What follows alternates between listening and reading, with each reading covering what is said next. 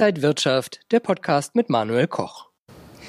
Wir schauen heute auf die Commerzbank. Die erwartet ja fürs Gesamtjahr 2020 rote Zahlen. Wie stark das Minus ist, das sagt sie selbst nicht. Analysten erwarten ungefähr ein Minus von 320 Millionen Euro. Bei mir Oliver Roth von Otto Seidler. Die Commerzbank hat ja viele Baustellen. Also da sind die Firmenkunden, die Führungsfrage und überhaupt, äh, wie die Strategie in Zukunft aussehen soll. Kann die Commerzbank da diese ganzen Baustellen ja beackern? Also das müssen Sie natürlich. Sie müssen ja diese Baustellen beackern. Alles andere wäre ja eine Aufgabe. Sie haben äh, sicherlich zunächst einmal jetzt äh, schrittweise die Probleme anzugehen.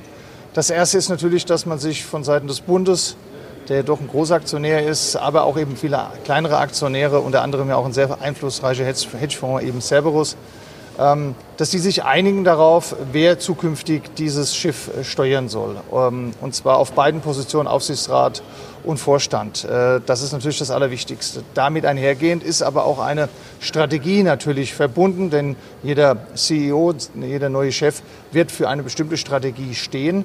Und die kann natürlich auch nur heißen, mehr hin der Weg zur Digitalisierung, mehr hin eben nochmal im Rahmen der, des Einsparens um natürlich aber auch auf der anderen Seite die Einnahmenseite deutlich nach vorne zu bringen. Und ich glaube, da fehlt bisher so ein bisschen die Fantasie, wie Sie zum Beispiel im Firmenkundengeschäft wieder ähm, neu aufschlagen können, sich verbessern können.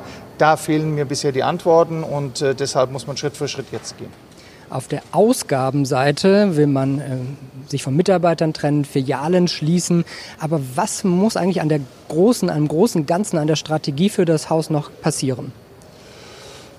Ja, man muss erstmal schauen, dass man auf dem digitalen Markt einfach äh, präsenter ist, äh, mehr vorhanden ist, äh, auch mehr Angebote den Kunden da eben auch anbieten kann. Und das ist natürlich auch auf Kosten dann von Filialen letztendlich ähm, äh, durchzuführen. Ähm, ob es immer damit zu tun haben muss, dass man Mitarbeiter entlässt, ähm, äh, das wage ich an dieser Stelle mal zu bezweifeln, denn oft sind es die, die äh, gut sind, äh, die das Unternehmen dann verlassen und die, die keinen anderen Job bekommen, die bleiben dann.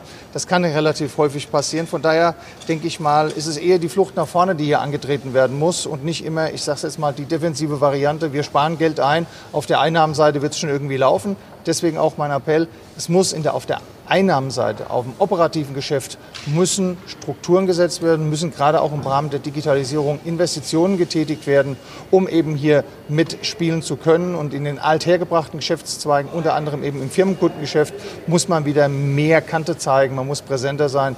Das äh, ist letztendlich das, was die Commerzbank tun muss, damit sie wieder äh, in äh, normale, in schwarze Zahlen kommt. Ein äh, guter, in Anführungsstrichen, Firmenkunde für viele Jahre äh, war Wirecard. Die galten zumindest als guter Kunde, den hat man Kredite gegeben. Jetzt muss man wahrscheinlich gute 200 Millionen da abschreiben. Hat man sich da bei der Commerzbank verzettelt? Also vertan hat man sich natürlich immer dann, wenn ein Kreditnehmer seinen Kredit nicht zurückzahlt. Ähm, äh, aber die Commerzbank ist hier in sehr, in Anführungsstrichen, in sehr guten Bekanntenkreis. Denn äh, sie waren nicht die Einzigen, die einen Kreditrahmen für, man sagt, 200 Millionen Euro Wirecard zur Verfügung gestellt haben, sondern das war ein Syndikat mit internationalen Banken, vornehmlich auch aus den Benelux-Ländern. Ähm, und von daher ist man da doch in, ähm, in bekannter Begleitschaft, äh, dass sie hier eben äh, einen Kredit abschreiben müssen. Das wird nicht der letzte Kredit sein, den weder die Commerzbank noch die anderen Banken weltweit werden in den nächsten Monaten abschreiben müssen. Aber es ist natürlich ein sehr großer und damit auch gerade in der aktuellen Krise für die Commerzbank ein sehr schmerzhafter. Ist die Commerzbank Aktie jetzt was für Anleger? Könnte man da ein bisschen spekulieren? Absolut, wenn man davon ausgeht, dass äh, zeitnah dass die Führungsfrage gelöst wird, äh, damit die Commerzbank wieder loslaufen kann und äh, die Mitarbeiter dann auch wissen, in welche Richtung sie laufen sollen, ähm, dann ist das für 5, 6, 7, 8 Prozent mit Sicherheit ähm, eine interessante Aktie auch nach oben.